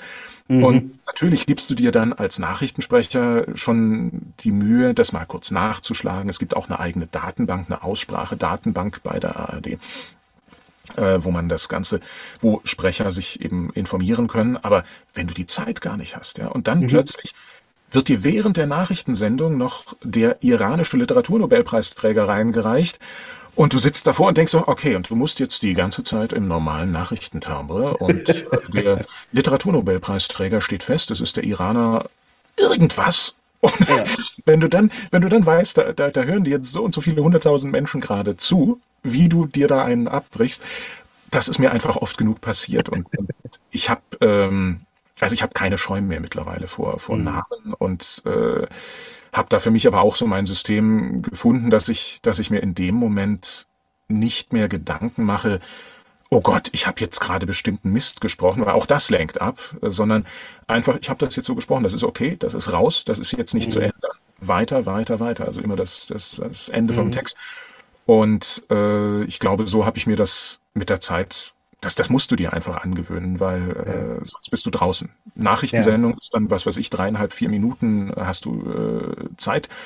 Und das ist ja alles getimt, dann auch mit der Werbung davor und, und dann noch mit der Sendung dahinter. Und du solltest im gewissen Zeitfenster dann einfach, musst du fertig sein. Und äh, du hast keine Chance, du musst durch, durch, durch. Also da, da war die, die Nachrichtenspreche war da echt ein gutes Training, glaube ich. Das, ähm, ja, also das, ich muss, ich muss ganz ehrlich sagen, als ich hier das Intro für meinen Podcast aufgenommen habe, ich keine Ahnung, wie oft ich wieder angefangen habe und wieder angefangen habe und gemerkt habe, nee, so gefällt es mir immer noch nicht. Und ich gehe hinten mit der Stimme nicht runter und jetzt passt es wieder nicht und jetzt habe ich mich versprochen. Und äh, wie ist es bei dir? Also ich meine, du bist jetzt seit 30 Jahren im Geschäft, aber ähm, hat man da noch Momente, wo man sagt, ähm, oder andersrum, wie oft nimmst du auf, bis du sagst, jetzt passt? Ähm, das hat sich bei mir im Lauf der Jahre auch entwickelt. Also ich hatte, ich habe einen, einen sehr perfektionistischen Anspruch an mich selber. Mhm. mhm. Allerdings habe ich eines gelernt. Äh, das habe ich ziemlich auf die harte Tour gelernt. Also ähm, ich muss nicht so gut wie möglich aufnehmen, sondern mhm. nur so gut wie nötig. Das klingt jetzt, das klingt jetzt, als ob ich meinen Kunden Mist abliefern würde. Tue ich nicht. Ja, ich gebe immer mein Bestes. Aber mhm. ähm, selbst wenn ich mein Bestes gebe, gibt es Tage, an denen denke ich dann, boah, aber das gefällt mir noch nicht, das gefällt mir noch nicht. Mittlerweile nehme ich meine Texte ein, zwei, dreimal auf, liefere mhm. meinen Kunden diese drei Versionen und sage, hier, hört's euch an. Wenn ihr was zu meckern mhm. habt, bitte an mich und dann kann ich es nochmal neu aufnehmen. Mhm. Es gab aber früher bei mir durchaus Zeiten, wo ich äh, eine Aufnahme 15, 20 Mal gemacht habe und dann hier irgendwann wutschäumend im im Studio saß und vielleicht noch irgendwas an die Wand geworfen hat, weil ich einfach sauer war. Das bringt ja nichts. Also das, das, das hm. bringt mich nicht weiter. Da habe ich mich selber nur mit aufgerieben, sondern mittlerweile sage ich einfach, okay, ich bin seit so und so vielen Jahren jetzt als, als Sprecher aktiv. Ich glaube, ich kann das. Ich spreche das jetzt so, wie der Kunde das will. Ja, und wenn es halt nicht so ist, wie das der Kunde will, dann wird sich der Kunde schon melden. Ja, und, mhm. äh, weil ich habe ich hab das auch dadurch gelernt, es gab immer wieder Zeiten, also ich habe hier auch ähm, ähm, ein, ein Studio, wo Kunden live dabei sein können. Äh, bin ich durch eine Glasscheibe hier mit der, mit der Regie, sieht man sich dann auch. Und es gab da durchaus auch Aufnahmen, da saßen da draußen auf dem Sofa dann Kunden und ich dachte hier drin so, boah, ich würde mir das selber nicht abkaufen, ich würde mich selber so feuern. Von draußen und von draußen durch die Glasscheibe sah ich dann schon die Kunden so, Und du denkst, ah, warum, warum mache ich mir eigentlich den Stress? Ja, ja, ja. Ähm, wenn ich selber das nicht, nicht gut genug finde, heißt das noch nicht, dass der Kunde das nicht gut genug findet. Gleichzeitig ist es aber auch kein, ähm, es ist ja kein, kein Ausdruck von Qualität, wenn ich etwas nicht gut finde, sondern letztlich ist derjenige, dem es gefallen muss, der, der Kunde. Und auch das ist so eine, so eine Sache, weswegen ich, also weswegen ich meine, ähm, die, ähm, naja, in, in meinem Buch äh, behandle ich eben die geistige Einstellung von, von, von Sprechern. Wenn ich sage, ein, ein guter Sprecher hat die richtige geistige Einstellung, die dahinter mhm. steht. Mhm. Ähm, das ist, in diesem Moment kommt das auch zum Tragen. Wenn du überperfektionistisch bist, wenn hör auf, deine, deine eigene Stimme zu beurteilen zu wollen. Mhm. Letztlich müssen es die Leute, denen du es verkaufen willst, die müssen es dir mhm. abkaufen. Sobald mhm. die dir das abkaufen, ist es offenbar gut genug. Ja, ja. ja Und äh, daran scheitern nämlich auch viele junge Sprecher, die sagen, oh, ich kann doch gar nicht, oh, will ich denn? Hm. Dann mhm. machen sich viel zu viele Gedanken. Raus damit. Mhm. Ja. ich meine, es gibt ja durchaus auch diese, ich, wahrscheinlich geht's dir noch viel mehr so, weil du beruflich tätig bist in dem Bereich. Es gibt ja schon Stimmen, wo man sagt, oh, da, da, die kann ich nicht hören oder da kann ich nicht zuhören. Ne? Also auch was Stimme macht. Ich meine, mhm. wir zwei sind jetzt dann im Podcast bei allen unseren Hörerinnen und Hörern sehr eng am Ohr. Ne? Das muss man ja auch sehen. Das heißt, wir sind nah an einem Menschen dran. Ja? Und wenn das nicht passt, das ist eine Katastrophe. Also von dem her, äh, Stimme hat schon eine, eine sehr mächtige Wirkung auch. ja. ja. Ja, absolut. Ich meine, da, da kommt dann auch noch was weiteres zum Tragen. Viele Menschen können es ja gar nicht ab, äh, sich selber zu hören. Also äh, ich meine, wirst du vielleicht auch mal erlebt haben, als du angefangen hast zu podcasten, konntest du dich von Anfang an, hattest du von Anfang an gesagt, ja, okay, ich weiß, ich, äh, man kann mir gut zuhören, oder gab es bei dir auch mal so einen Moment? Also tatsächlich, ich bin sogar so krass, dass wenn ich jemandem eine Sprachnachricht schicke, dass ich mir die selber nochmal anhöre. Wow, okay. Aber liegt gar nicht daran, dass ich das Gefühl habe, ich, ich, ich höre mich bestimmt komisch an, sondern weil ich wissen will, wie höre ich mich an und ja. höre dann nochmal mir zu, um zu lernen, um zu schauen, was hätte ich denn jetzt schöner oder anders betonen können. Top. Ja, das ist also, genau, das ist, das ist super. Das ist super. Dir, dir, dir selber lernen, objektiv zuzuhören, weil das ist nämlich das, sobald wir äh, sagen, also wo du sagst, manche, manchen Stimmen kann man nicht zuhören. Die meisten Menschen tendieren nämlich auch dazu, erstmal zu sagen, ja, meiner eigenen Stimme kann ich gar nicht zuhören. Aber das hängt ja einfach nur damit zusammen, dass wir selber uns primär anders hören, als mhm. uns, unser Gegenüber uns hört. Hängt einfach mit den ja, äh, unser Organ ist hier drin eingebaut und schwingt natürlich anders. Wir kriegen die Schwingungen anders mit, als mhm. jemand äh, mitkriegt, der uns gegenüber sitzt. Und ähm, in dem Moment sind wir aber auch gar nicht objektiv unserer eigenen Stimme. Wir finden sie einfach nur mal schlecht und sagen, boah, ich kann mich gar nicht hören. Und sobald wir aber anfangen, das objektiv zu beurteilen und einfach zu sagen, okay, wie höre ich mich denn an? Nicht in gut oder schlecht, sondern einfach mhm. nur, kommt das, was ich sagen will, kommt das eigentlich rüber? Kriege ich das, kriege ich das selber mit? Ah, okay, ja, doch. Und, und dann hört man auf, sich selber in gut oder schlecht einzuteilen, das müssen, wie gesagt, die, die anderen tun. Und eigentlich teilen uns nur die wenigsten Leute in gut oder schlecht ein, sondern sie teilen uns halt daran ein, okay, ich höre dem gerne lang zu oder ich höre dem halt nicht gerne so lang zu, aber ähm, wenn er mir was mitzuteilen hat, dann ist das ja okay, so in der Richtung. Ne? Und ja, ähm, ja ist ein ganz wichtiger Punkt, äh, sie, ja. sich selber eben so objektiv zuzuhören lernen und, und deswegen auch als ich das gelernt habe, also es war auch so ein ganz großer Knackpunkt, da hörte das bei mir auf, dass ich hier 15, 20 Aufnahmen machte und verzweifelt bin und mhm. geschrien mhm. und war und ich kann, ich kann furchtbar sauer werden, wenn irgendwas nicht klappt. Ich glaube, mittlerweile bin ich da so ein bisschen einnivelliert und, und äh, sage, ja, es ist jetzt halt so und ich mache seitdem, lustigerweise, seitdem ich selber aufgehört habe, mich überkritisch zu beurteilen, äh, beurteilen mich auch, oder habe ich das Gefühl, meine Kunden beurteilen mich anders. Also mhm. da werde ich als viel entspannter wahrgenommen und ach, und jetzt höre hör ich dir ja noch lieber zu, so in der Richtung. Mhm. Das hat nach außen niemand mitbekommen, dass es so war, aber also ich habe es niemandem erzählt. Ich bin ja nicht damals rumgelaufen und habe gesagt, boah, ich bin heute wieder fünfmal mit dem Kopf gegen die Wand, weil ich, aber man hat's gehört. Ja, das, das ja, ja. Tönt ja durch. Ja. ja. Das, äh, ist krass. Also was, wo, wie, wie, du sagst, Stimme ist, ist ein unglaublicher äh, ja. Faktor. Ja. Ja. Ähm, ja gut, Helge, jetzt will ich natürlich auch mal ein bisschen was von dem Helge so ein bisschen dahinter erfahren, hinter dem Business. Wie kann ich mir das vorstellen? Ich meine, wenn man Sprecher ist, ne, die, die, der ganze Tag dreht sich wahrscheinlich gefühlt um Sprechen. Wie ist so der Helge, wenn es bei Familienfesten geht? Bist du da auch jemand, der wirklich den Tisch unterhält oder bist du dann eher so, nee, jetzt ist Privatleben, jetzt halte ich meinen Rand? Mm, auch das war ein, auch das war ein Learning. Also ich war jahrelang jemand, der es geschafft hat und der es auch darauf angelegt hat, äh, fünf Minuten nach Gesprächsbeginn musste sich alles um mich drehen. Also ich, man entwickelt so einen gewissen Egoismus. Also äh, das war im Theater, zu Theaterzeiten war das ganz ausgeprägt. Na klar, im Theater stehst du ja eh jeden Abend auf der Bühne und äh, ha, hier bin ich. Also bist du das natürlich auch, äh, ja, schwierig wird's dann, wenn mehrere Schauspieler in einem Raum sind. Da kann es dann manchmal echt ungemütlich werden. Aber äh, weil da versucht dann jeder den anderen zu übertrumpfen, das ist so Schauspieler unter sich, das ist echt ein schwieriges Thema.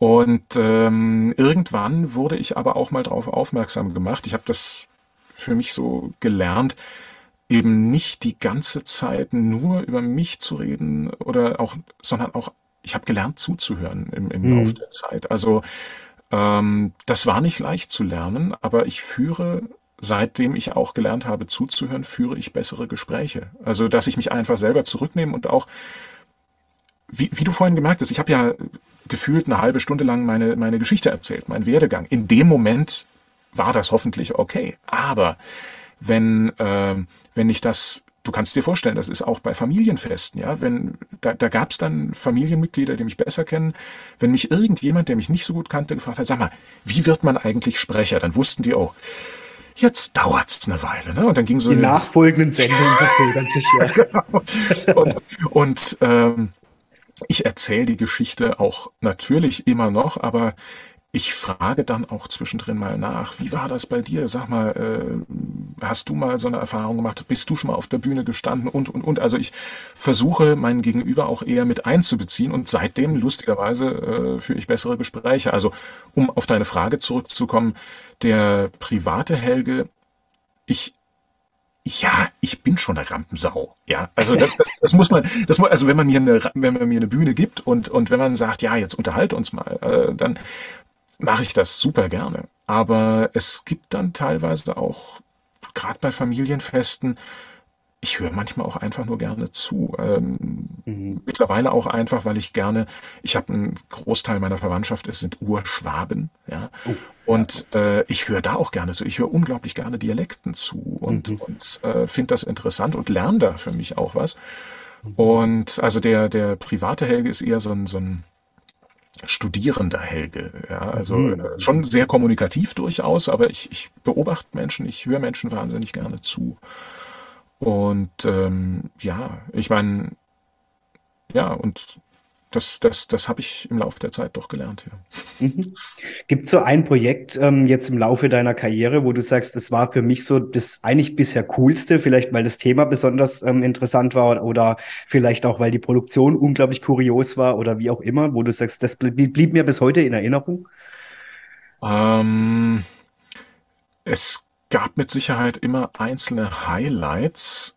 Ähm, tatsächlich ist es gerade, oder empfinde ich es gerade als sehr interessant an meinem Beruf, dass es immer was anderes ist. Also mhm. im Endeffekt ähm, sind es fünfmal am Tag, äh, können das völlig andere Projekte sein.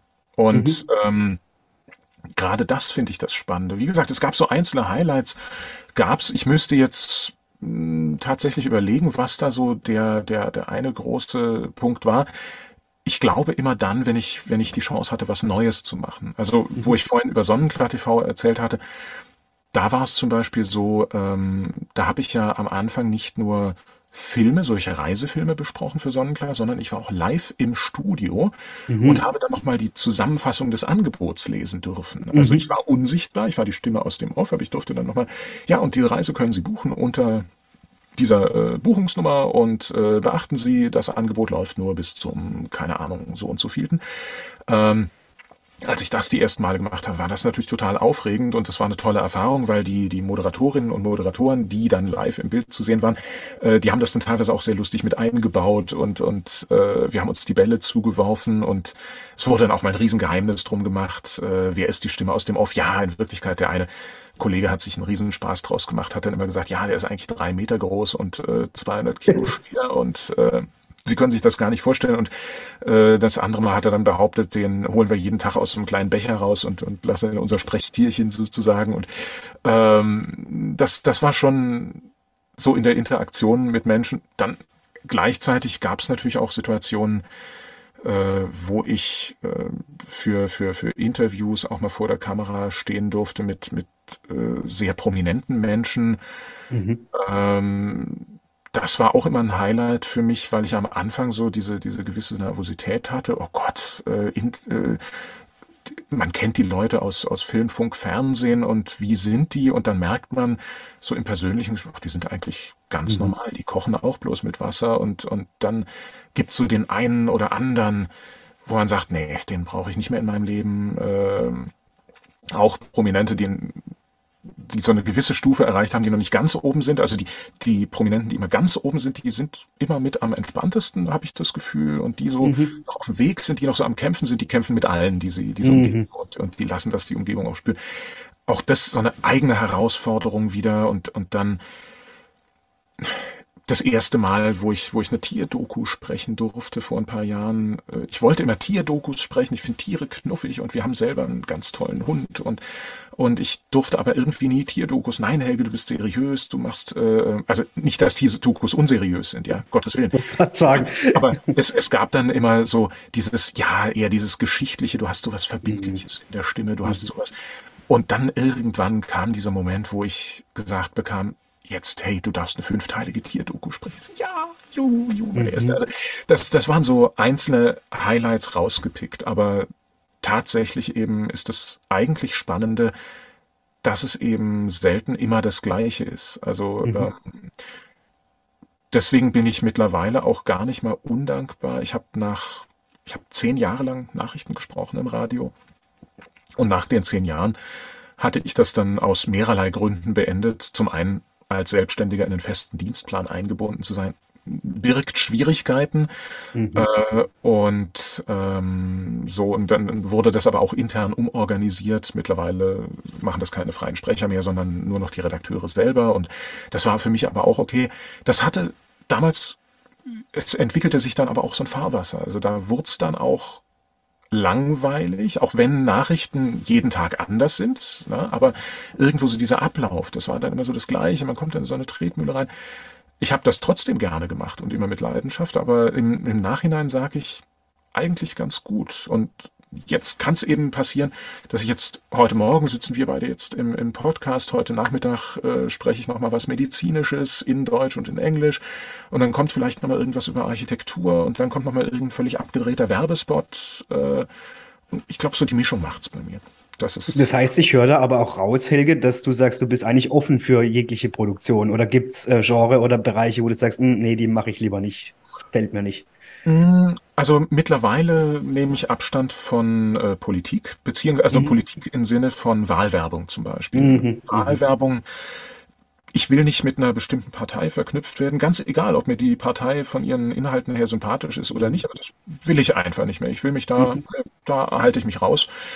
Ähm, und es gab auch schon mal Anfragen, äh, wo es hieß, ja, Helge, du hast eine schöne tragende Stimme, äh, würdest du denn auch einen sehr äh, religiösen Text lesen? habe ich gesagt, naja, schick mir mal das Skript zu, ich gucke mir das mal an. Und dann war das aber so, zum Beispiel was sehr, sehr alttestamentarisches, also so nach dem Motto, und äh, das Schwert wird herabfahren und wird sie alle vernichten und so weiter. Und da dachte ich auch so, nee, nee, brauche ich jetzt auch nicht. Also, ja. das, äh, da, also es gibt schon Produktionen, die gucke ich mir zweimal an und sage dann vielleicht, hm, brauche ich jetzt mhm. vielleicht mhm. nicht oder so. Aber äh, sonst bin ich tatsächlich ganz, ganz offen für, für alles, was da, was da kommt. Also egal aus, aus welchen Bereichen, über welche Themen. Ähm, ich finde das, ich finde das alles super, super spannend. Also ich, ich habe bisher jetzt noch nichts angeboten bekommen, wo, wo ich sagte so, ja, das, das schaffe ich jetzt äh, äh, ethisch nicht oder so. Also mhm. wo ich, wo ich, wo ich einfach, also da, da habe ich tatsächlich noch nichts angeboten bekommen. Das war immer so das Bauchgefühl. So, mhm. der Bauch muss mitmachen. Mache ich es, mhm. mache ich es nicht. Und in 99,9 Prozent der Fälle sage ich schon, ja, mache ich schon. Aber ja, mein, meine Auftraggeber, also die Studios, von denen ich die, die Werbespots bekomme, die wissen dann auch, ja, Wahlwerbung spricht er halt nicht. Ist gut. Ja, klar. Äh, Gibt es noch so ein Projekt, wo du sagst, dass ähm, auch jetzt, wenn ich jetzt schon 30 Jahre Erfahrung habe, aber das Projekt, das wird mich mal noch reizen oder das wäre so ein Traum von dir, dafür zu sprechen? Mm, mm, es gibt so Industriezweige, für die ich bisher wenig gesprochen habe, tatsächlich. Ähm, Luftfahrt, Luft- und Raumfahrt. Äh, ich habe zwar schon Dokus über den Weltraum gesprochen, tatsächlich, okay. so jetzt direkt äh, aus dem Bereich Luft- und Raumfahrt, äh, rein von der technischen Seite her oder so. Das wird mich einfach mal reizen. Also ich habe wahnsinnig viel Technologie. Ich habe äh, für alle möglichen Autokonzerne auch schon was gesprochen, da auch Betriebsanleitungen für alle möglichen Fahrzeuge und Betriebsanleitungen sowieso für, für sehr technische Sachen. Also auch mal, da war auch mal ein Kaffeevollautomat dabei oder sowas. Aber so Luft- und Raumfahrt oder medizinisches Gerät auch ganz, ganz viel irgendwie. Aber so Luft- und Raumfahrt, da, da sage ich so, hm, das wird mich mal und da mal so ein bisschen, ähm, ja, hinter die Kulissen gucken. Also mhm. das, das fand ich bei, bei Autokonzernen auch immer sehr spannend. Da habe ich, ich habe einen ganz dicken Ordner mit, mit Verschwiegenheitserklärungen und darf da jetzt eben deswegen auch nicht ins Detail gehen. Aber da waren dann schon auch sehr ähm, interne Sachen dabei, wo man mhm wo man einfach so, wenn, wenn, bevor ein neues Modell rauskommt, das wird ja dann den Händlern und dem Vertrieb vorgestellt und da werden eigene Sachen gedreht. Die kriegt so die Außenwelt nie mit und, und da, ähm, das, das fand ich schon sehr spannend, auch mal so hinter die Kulissen von dem einen oder anderen Konzern blicken zu dürfen und so in Sachen Luft- und Raumfahrt da auch mal die Chance vielleicht haben, so ein bisschen hinter die Kulissen zu, das würde mich schon tierisch reizen. Mhm, mhm. das, das wäre so, ein, so ein Highlight nochmal. Das ist ja auch verrückt, für, für was es alles Sprecherdienste ähm, äh, gibt. Ne? Also ich, ich meine, äh, da gibt's ja auch ganz kuriose äh, Geschichten, ja, wo, wo Sprecher engagiert werden. Hast du so, ohne jetzt aus dem Nähkästchen plaudern zu müssen, weil du gerade gesagt hast, Verschwiegenheitserklärung, hast du so einen kuriosen Fall, wo du sagst, also das, keine Ahnung. Also sagen wir es mal so, normalerweise will man als Sprecher ja, dass die eigene Stimme gehört wird. Aber es gibt tatsächlich die eine oder andere Produktion, es gibt eine Produktion, gibt es, die wünsche ich niemandem, dass mal gehört werden muss. Einfach aus dem Grund, es ist die, die Betriebsanleitung für einen Defibrillator. Ja? Oh. Ähm, es gibt ja so, überall hängen ja solche Defibrillatoren rum. Und äh, wenn jemand das hören muss, also im Endeffekt macht man da diese, diese Packung ab und es ist von, von zwei Firmen mittlerweile gibt es Defis, die, die mit meiner Stimme bestückt sind. Und äh, dann kommt eben meine Stimme. Ich musste das ganz äh, ruhig und seriös einsprechen, ja, ja. weil in dem Moment geht's um Leben und Tod. Ja, und das, ja. deswegen wünsche ich das niemandem, dass er das hört. Ähm, dann, dann ist das einfach, äh, nehmen Sie die zweite Elektrode, setzen Sie sie jetzt an die Brust und äh, drücken Sie dann auf Start. Oder das zählt dann runter. Und äh, Achtung, drei, zwei, eins, jetzt Ladung. So in der Richtung. Ja, und, und äh, ich glaube, dass das ist eine der wenigen Produktionen. Da will ich nicht, dass die irgendwann jemand hören muss, aber naja, irgendjemand muss es ja sprechen. Ne? Also ich, ja, gleichzeitig ist es, glaube ich, was sehr beruhigendes, wenn du in so einer Situation bist und eh nicht klar denken kannst, wenn, wenn da jemand vor dir liegt, der, der um sein Leben kämpft und du hast dann irgendwo eine ruhige Stimme, die dir sagt, was du tun musst. Mhm. Das ist schon gut. Aber mhm. wünschen tue ich es halt niemandem. Ne? Ja, ja, ja. Verrückt. Okay, ähm, Helge, bevor ich dich jetzt mitnehme, auch in entweder oder, ich bin ja so ein bisschen mit einem Auge ja. auf die Uhr, damit unsere Zuhörerinnen und Zuhörer natürlich auch noch vorfreudig für dein entweder oder bleiben. Hast du so Tipps, ähm, auch für Leute jetzt im Alltag, wie du sagst, vielleicht drei Stück oder so? Wie kann ich denn meine Stimme schon gut im Alltag irgendwie vorbereiten oder, oder ähm, vielleicht auch im Griff behalten? Ähm, tatsächlich Tipp Nummer eins ist, die Stimme langsam vorwärmen morgens, bevor man in den mhm. Tag geht. Gerade vor Tagen, äh, an denen man sehr, sehr viel sprechen muss, mhm. ist es wichtig, sich wie ein Sportler eigentlich darauf vorzubereiten. Also wenn ich jetzt einen äh, 100-Meter-Lauf mache und ich gehe da unaufgewärmt rein, mhm. hole ich mir wahrscheinlich eine Zerrung.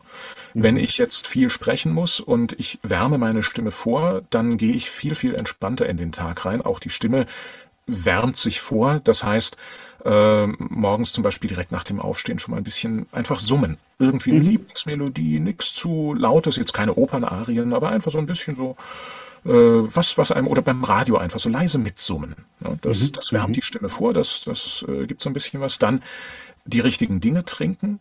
Ähm, wenn ich viel sprechen muss, zum Beispiel davor noch die eiskalte Limonade mit Eiswürfeln drin, ist nicht so doll.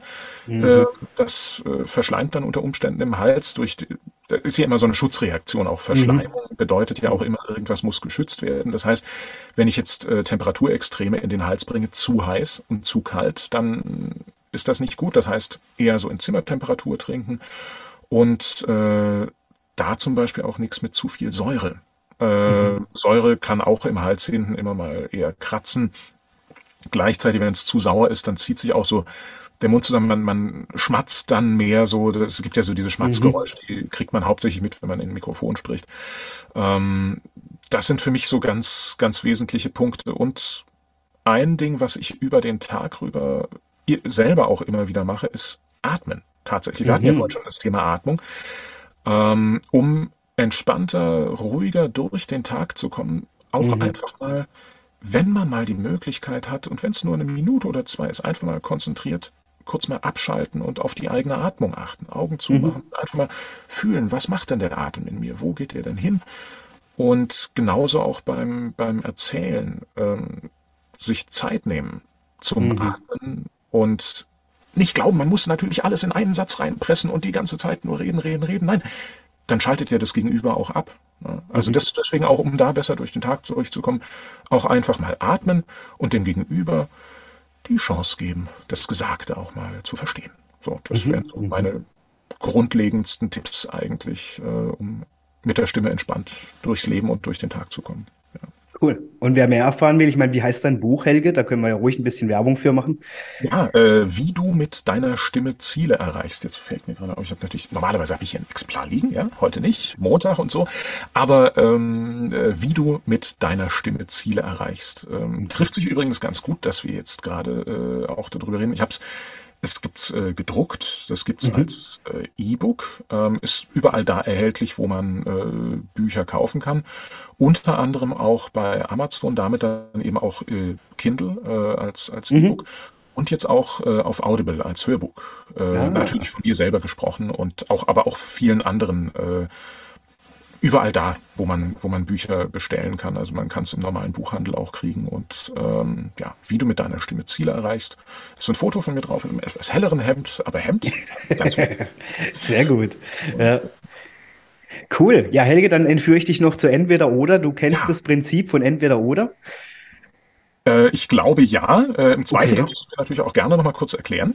Ja, okay. Also äh, entweder oder basiert ja darauf, ich sag dir jetzt immer zwei Alternativen quasi und das Schönste wäre, du entscheidest dich natürlich für eine, die dir spontan aus dem Bauch heraus am besten zusagt.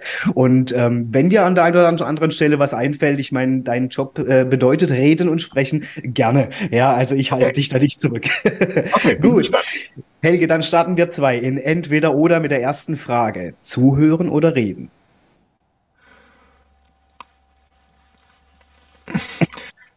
Situationsbedingt, aber äh, zuhören. Zuhören. Zuhören. Hm? Mhm. Podcast oder Film? Podcast. Mhm. Ja, Obwohl also, du schon für viele Filme gesprochen hast.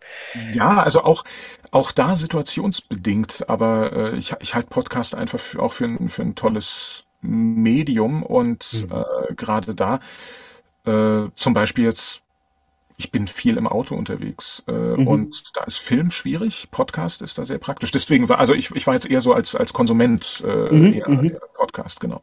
Mhm. Okay. Ja, und was ich ganz spannend finde, rund um Podcast habe ich neulich auch mal gelesen, warum das Medium eigentlich so gut auch ankommt, auch unter anderem für Firmen als Werbeplattform, ist ja tatsächlich, wie wir es vorhin schon hatten, wir sind sehr nah an demjenigen. Ne? Also das Ohr ist natürlich äh, der nächste Punkt, wo ich jemandem hinkommen kann und das ist natürlich die die Werbestrategie schlechthin im Prinzip. Ja, wenn ich in, in dann ja ja okay, wir hatten es schon von deiner Karriere SWR-Doku Helge oder Netflix-Serie. Hm. Schwierig. Ich würde sagen eher Eher die SWR-Doku.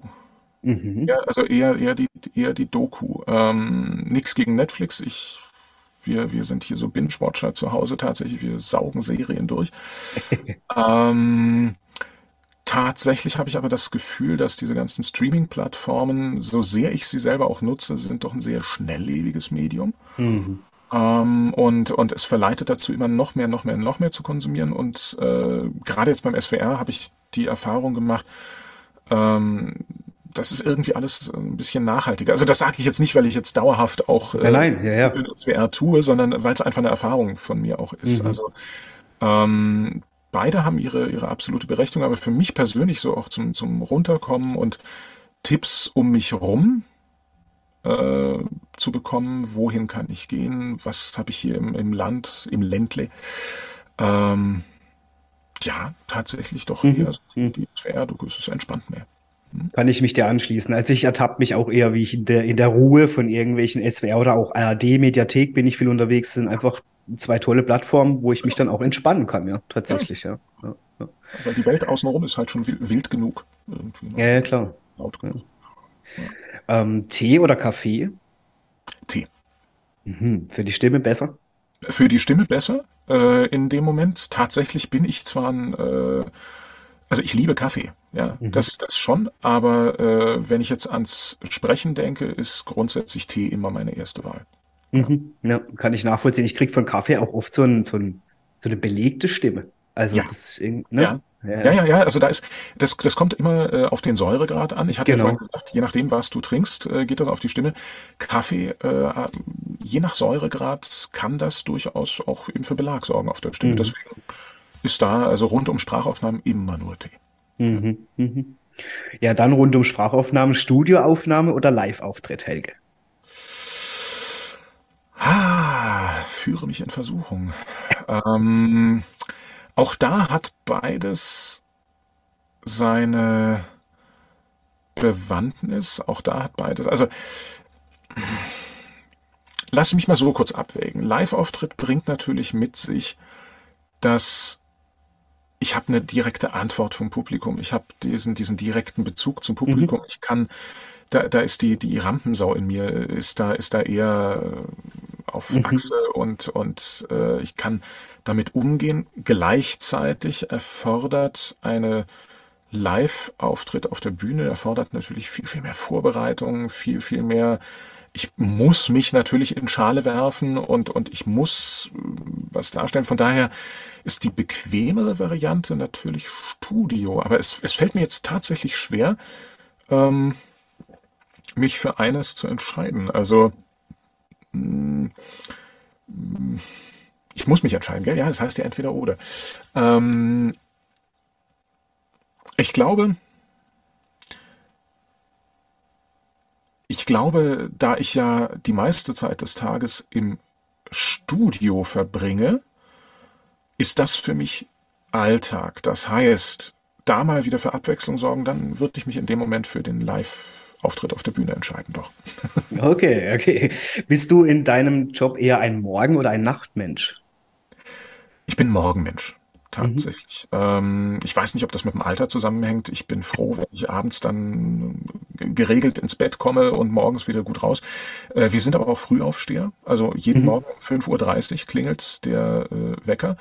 Es gab Zeiten, da klingelte um 4.30 Uhr der Wecker und ich war teilweise ab 6 Uhr morgens schon hier im Studio. Also ich wow. bin, äh, das zeichnet mich als Sprecher auch so ein bisschen aus, muss ich dazu sagen. Ähm, es gibt nämlich immer so dieses Gerücht, was in vielen Fällen kein Gerücht ist, ja, also vor zehn kannst du den Sprecher oder die Sprecherin nicht anrufen. So in der Richtung. Und ich sage dann normalerweise, also ihr könnt mich auch morgens um sechs buchen. Ja, dann, so, da, oh, da sind ja unsere Toningenieure noch gar nicht mehr wach. Ja, aber äh, tatsächlich, ich bin eher ein Morgenmensch, ja, absolut. Mhm. mhm. Doch, ja, da da, das, ich denke, in deiner Branche sowie auch in, in der kreativen Branche ist es ja sowieso oft so, dass man sagt, naja, also vor 10, 11, wie du sagst, brauchst du den nicht anrufen. Und dann ja. geht es aber meistens auch bis nachts. Ne?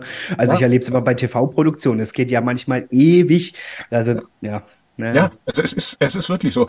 Ähm, ich meine, gleichzeitig, selbst wenn ich jetzt in dieser Frühe manchmal dann eben auch noch keine Aufträge habe, ähm, genieße ich einfach die Zeit, zum Beispiel jetzt auch, als ich mein Buch geschrieben habe, ich hatte morgens einfach, da klingelt das Telefon noch nicht. Mhm. So mhm. die Zeit. Das heißt, ich habe viel mehr vom Tag, ich kann wirklich mich morgens mal darauf konzentrieren, okay, was, wo will ich denn hin an dem Tag? Was will ich denn alles machen?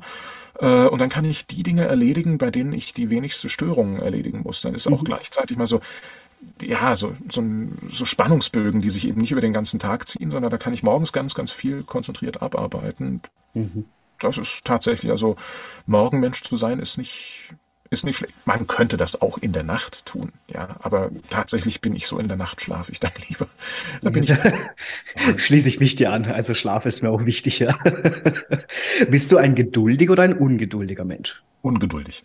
Ungeduldig. Ja, das kommt jetzt auch wie aus der Pistole geschossen. Also ähm, ich, ich würde ja auch tatsächlich äh, eine ins Genick kriegen zu Hause, hätte ich was anderes gesagt. Also äh, ich werde generell als sehr ungeduldiger Mensch äh, geschildert. Ähm, es gibt einzelne Situationen, da habe ich vielleicht mehr, sogar mehr Geduld als andere, aber es gibt viele Situationen, also oh, ich warte nicht gern, ich, ich ähm, will Dinge erledigt haben, ich ähm, ja, also ich, ich könnte jetzt auch nicht, es gibt ja solche, also ich spiele zum Beispiel gerne äh, Konsolenspiele, Playstation auch mal. Ähm, und tatsächlich gibt's da ja so Spiele, solche Geschicklichkeitsspiele und es gibt Menschen, die versuchen das den ganzen Tag lang eine Bewegung richtig hinzukriegen, damit sie diesen einen Erfolg. Nee, das geht dann.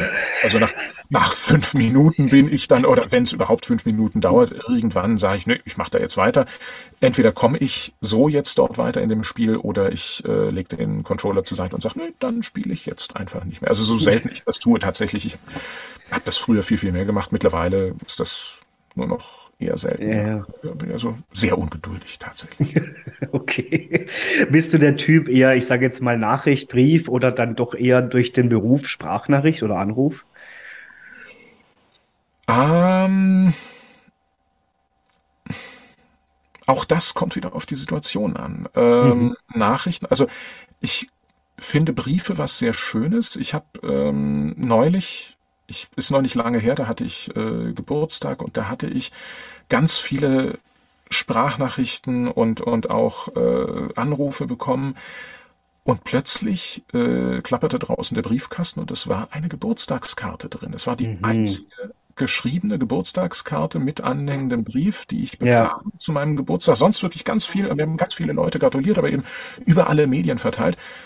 Und ich habe mich, ich habe mich so gefreut, da mhm. eine handgeschriebene Karte. Also ähm, tatsächlich, ähm, tatsächlich würde ich in dem Moment sagen Brief. Ja, also mhm. wobei äh, und und da hatte ich ja gemeint, ich kann mich nicht ganz entscheiden. Wenn es schwierige Sachverhalte zu erklären gilt, ähm, auch da ist die Stimme ein wesentlicher Faktor. Das heißt, wenn ich jemandem beistehen will, wenn ich, ich kann selbstverständlich auch tröstende Zeilen in einen Brief schreiben. Aber wenn ich dann auf jemanden auch noch eingehen will, mhm. ist es mir lieber, die Person hört mich, weil dann kann ich auch die Kontrolle behalten mhm. über dieses Gespräch und mir passieren keine blöden Sachen, dass jemand was Geschriebenes von mir vielleicht könnte man als, als hochnäsig, als, als von oben herab ansehen. Und im persönlichen Gespräch kann ich das steuern. Wobei, mhm es ging ja äh, eher um die Sprachnachricht. Äh, in, in dem du hattest ja Sprachnachricht gefragt. Ähm, ja, ich glaube, also wenn, wenn jetzt jemand Probleme hätte, dann würde ich dem auch keine Sprachnachricht schicken, dann würde ich ihn wahrscheinlich anrufen. Aber äh, auf diese Möglichkeiten reduziert wäre meine Rangfolge auf jeden Fall erst Brief, mhm. dann Sprachnachricht situationsbedingt. Ja. Mhm. Mhm. Okay. schwierige, schwierige Entscheidung. Ja, ja, ja. ja. Ähm, okay, was habe ich denn noch für dich? Genau, bist du eher der Typ Unterhaltung oder Wissensvermittlung?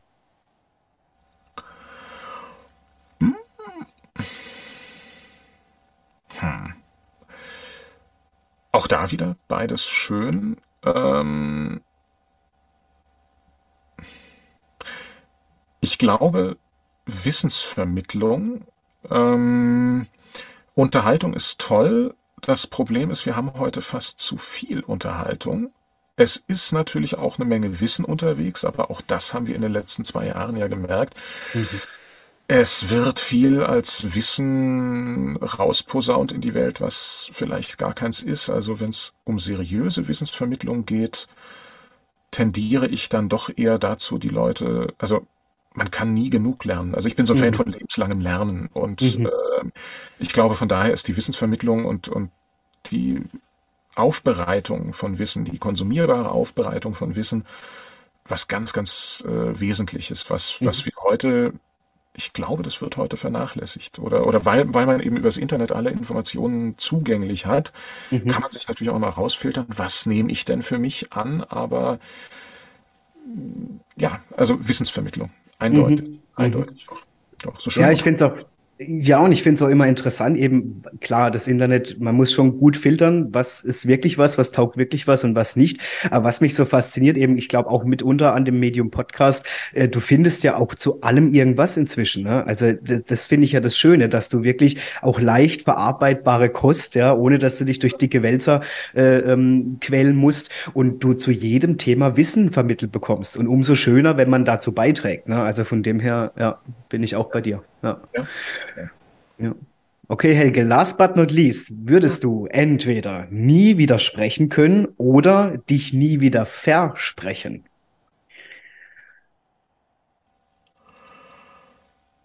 Puh. Entweder nie widersprechen oder nie wieder versprechen. Ich glaube dann eher nie wieder versprechen. Mhm. Ähm, ich fände es sehr schade, meine Stimme nicht mehr zu haben. Ähm, mhm da, da habe ich mich, da habe ich mich auch vor ein paar Jahren mit beschäftigt und habe dann auch eine entsprechende Versicherung abgeschlossen. Ähm, wow, also echt? Nein, also bei mir ist es jetzt nicht so, dass bei mir jetzt die Stimmbänder versichert sind wie bei Jennifer Lopez der Po. Äh, das nicht, aber ähm, äh, tatsächlich äh, gibt's wenige Versicherungen, die die äh, auf Stimmverlust äh, versichern. Gibt's nur ganz wenige in Deutschland. Da habe ich mich mit beschäftigt, habe überlegt, was ist denn dann? Ja. Mhm. Da hatte ich aber auch noch nicht den Weg so wesentlich eingeschlagen mit äh, Weiterbildung in Sachen Stimme, was ich ja jetzt heute mache. Also äh, mhm. ich fände es immer schlimmer, eine Stimme zu verlieren, aber tatsächlich, ja, wenn ich, wenn ich mich jetzt zwischen den beiden unterscheiden müsste, ich finde meine Stimme gut, ich, ich will die haben, ich lebe davon, das ist mein Kapital. Und dann lieber nie wieder versprechen können, das halte ich für einen Vorteil, auch wenn Versprecher sehr lustiges Potenzial natürlich haben. Also ja, bietet, bietet schon immer laut, aber nee, tatsächlich, meine Entscheidung steht, ja, doch. Lieber nie wieder versprechen. Was hätte es für, eine, für, einen schöneren Abschluss geben können von entweder oder, Helge, auch von unserem Interview oder unserem Gespräch heute? Denn ich glaube, also mir geht's zumindest so, ich will deine Stimme auch nicht missen. Also ich hätte dir jetzt noch stundenlang weiter zuhören können. Ähm, und es ist für mich, gerade vielleicht auch, weil ich in dem Bereich tätig bin, einfach eine Ehre, dass ich einen professionellen Sprecher wie dich hier äh, zu Gast haben darf und auch mal zu erfahren, was du eigentlich alles schon erlebt hast, wie der Weg dahin aussehen kann, weil es gibt ja unglaublich viele Facetten auch ne, von Sprechern oder gerade auch wie wie, wie werde ich Sprecher, ne? Ähm, wie kommt jeder so zu diesem Weg? Also vielleicht ähm, für alle, die jetzt zuhören, wo, wo dürfen wir dich denn demnächst erleben? Gibt es was, wo du schon spoilern darfst? Irgendeine Produktion?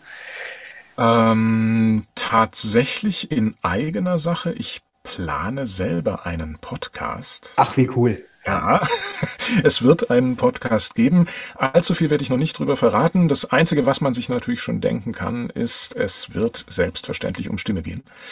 Ähm, aber äh, da arbeite ich gerade dran, ja. Ähm, das heißt, ähm, das wird so, denke ich, im ja, zum Halbjahr vielleicht auch ein bisschen früher. Mal gucken. Wir sind, wir sind in der Planungsphase. Wir, ich habe ein kleines Team, was mich also in Sachen Social Media auch unterstützt.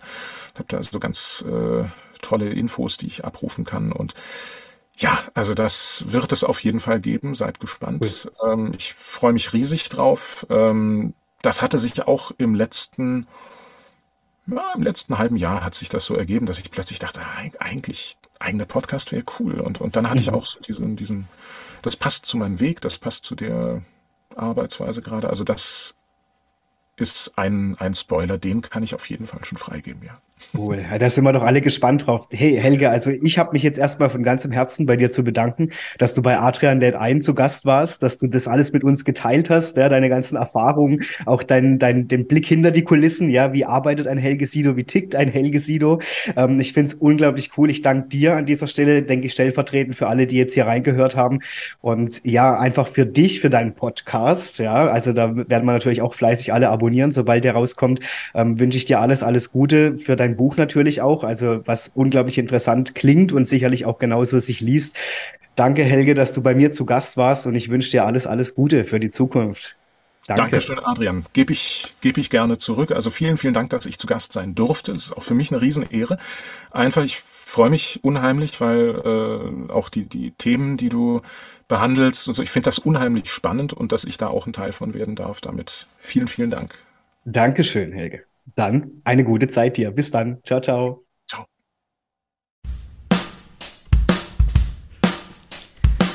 Ja, das war's auch schon wieder für heute bei Adrian lädt ein. Ich hoffe natürlich, euch hat die aktuelle Folge mit meinem Gast gefallen und natürlich freue ich mich, wenn ihr allen euren Freunden oder Bekannten diesen Podcast weiterempfehlt und ihr dürft mir natürlich gerne auch auf Instagram folgen unter adrian-moderiert und so freue ich mich auf die nächste Folge, auf euch und natürlich darauf, wenn es wieder heißt, Adrian lädt ein.